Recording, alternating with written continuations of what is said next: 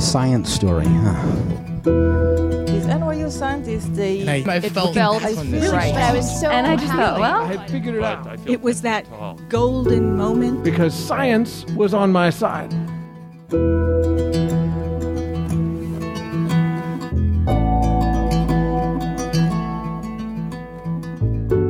Hi everyone, I'm Ben Lilly, and welcome to the Story Collider, where we bring you true personal stories about science.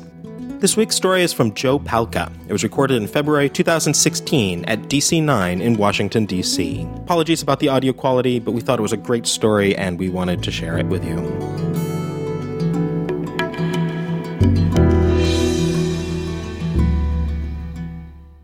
I'm going to tell you a story about fate.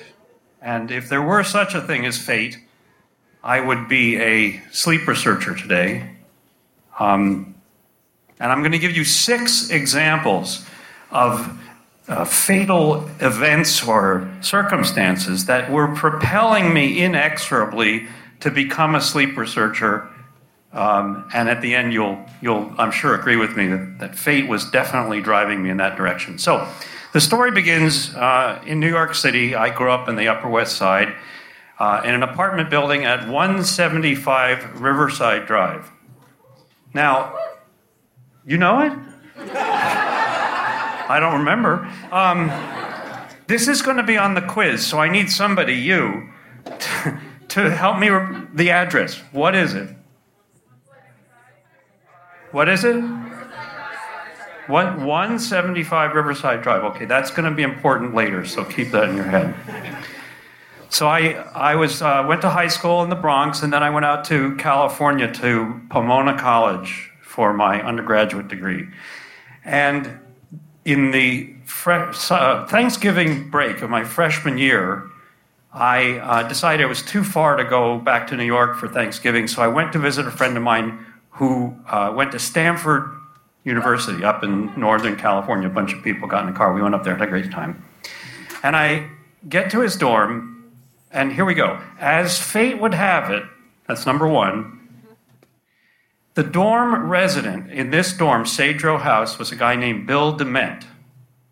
Now, Bill Dement was then, in nineteen seventy, and is still arguably today the most famous sleep researcher in the world.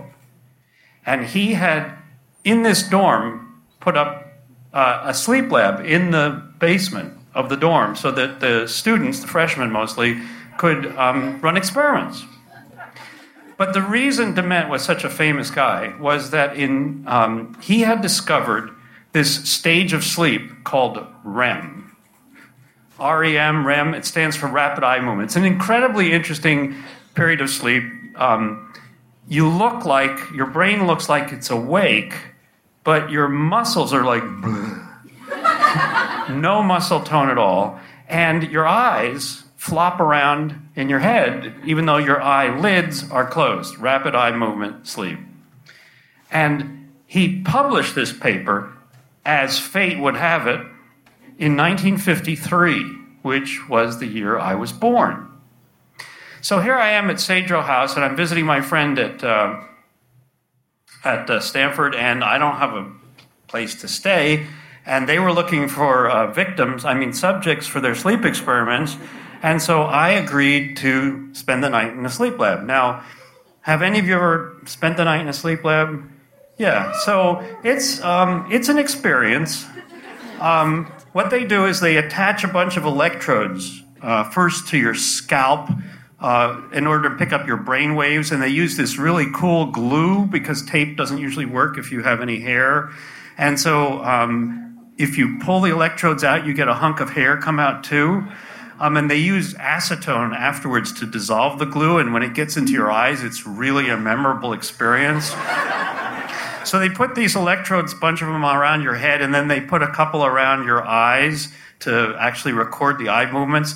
And then, um, for those of you listening at home, they put one on the suprahyoid muscle, which, as I'm sure you all know, is right under your chin, right here, or on your masseter muscle, which is this one right here. And um, those are the ways they measure uh, muscle tone.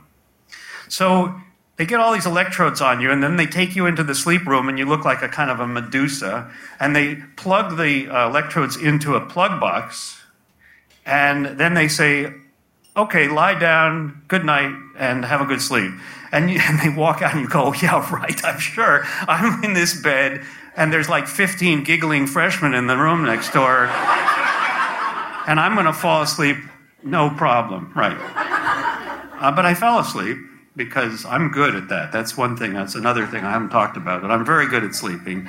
And uh, sometime during the night, because I knew they were going to be interested in, in trying to wake me during REM, because REM is the stage of sleep where they're trying, where people typically dream. So I, somebody opened the door and said, "Joe, are you having a dream?"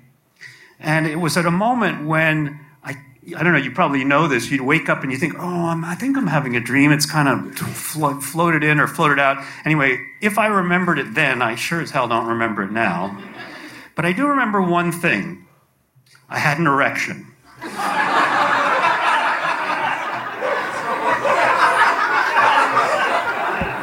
And this is normal.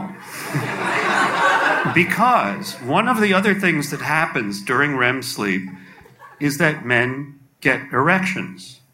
And in fact, one of the things they do in sleep labs these days to make money is they put men to sleep who are having performance issues. And if they get an erection during REM sleep, which they tip, they put a strain gauge around the penis and they can actually tell, they don't have to be in the room, but they can tell, then they know that the man's problems are not medical, but something else. And just so you don't feel bad, um, women have a change down there too, but the way it's measured, you use something called a photoplethysmograph. And since I can't say photoplethysmograph, I'm not going to tell you about how they measure that. Anyway, um, luckily, large blanket, no discussion of my healthy physiological function on this particular night. But what was really interesting was the next night to me, because um, I thought it was just stunning that you could look at somebody's brain waves and their eye movements and their muscle tone and say, you know, he's awake, he's asleep, he's going into REM, he's dreaming. It was like looking into somebody's brain. And I thought, this is completely awesome. I have got to study this. This is really, really interesting. So I went back to Pomona and I started taking classes in psychology, which was where they were teaching about sleep research. And then I really wanted to get a job as a as a lab technician or something in a sleep lab. I thought that would be just great. And as fate would have it, that's number three, my parents in New York had friends who, uh, had a friend who worked at Montefiore Hospital, and there was a sleep lab at Montefiore, and this friend knew somebody in the sleep lab, and so the sleep lab let me come on during the summer and work as a volunteer. And I lived with my parents that summer at... Okay, just remember that's important. So this lab was this lab was doing some interesting work with REM sleep and visual system, but that wasn't really paying off. It really wasn't clear what REM sleep is for. It's one of those amazing things. Nobody knows what REM sleep is for. The next summer, I went to work in a lab in Edinburgh, Scotland, and they were studying um, protein uh, synthesis, and they thought maybe that helped memory and then REM sleep, but it's weird. You get wakened up. Anyway, don't... I'm not going to tell you about the, phys- the the problems with these experiments, but they were not, they were flawed, let's just say. Nobody had figured out what REM sleep was for, and after three summers of, of doing research in the summertime and, and working on sleep and psychology in class in Pomona, I had a, a bout of momentary insanity, and I decided to go to medical school.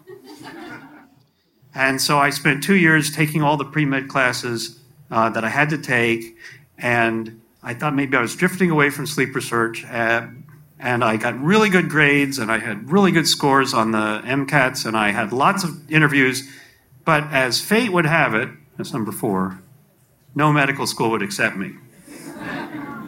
So I thought, well, okay, maybe I'm not completely done with sleep research. Maybe I can go somewhere and really get into research and crack this problem of what REM sleep is all about.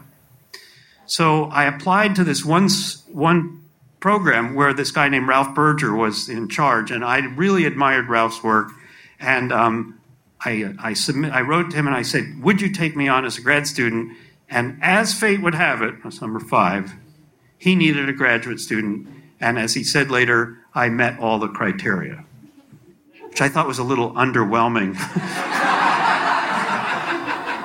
But he took me on. And what Ralph was interested in was sleep at um, cold, ember- cold temperature. He was basically interested in thermoregulation during, the sl- during sleep, how we regulate our body temperature. And one of the things he had me doing was putting subjects in a cold room. And the first thing you learn when you put subjects in a cold room and ask them to go to sleep is they ask for a blanket. But that wasn't enough to get a PhD, so I um,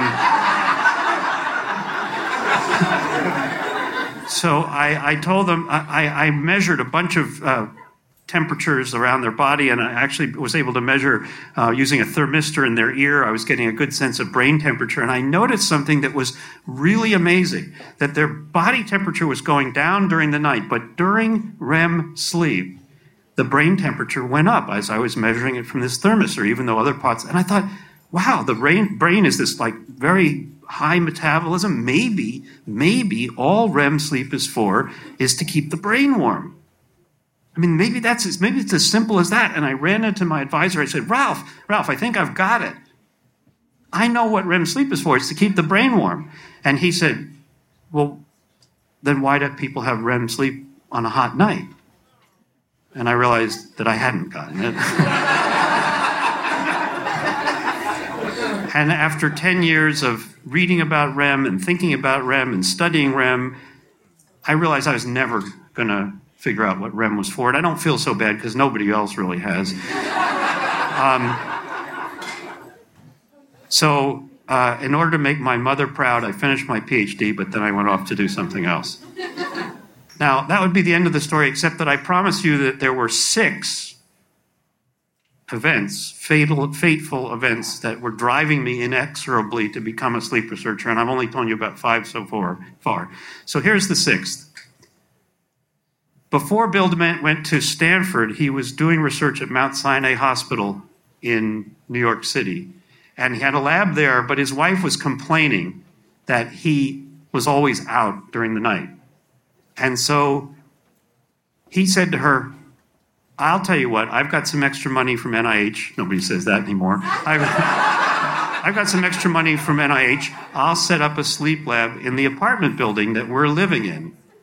And it's on the Upper West Side of Manhattan, and it is one seventy-five Riverside Drive. So it turns out that Bill Dement was doing some of his seminal studies, forgive the pun, on R E M sleep in the apartment building that I was growing up in, in New York City. So if there were such a thing as fate, I certainly would have been a sleep researcher, but since there's not such a thing as fate, I'm a science writer. Thank you.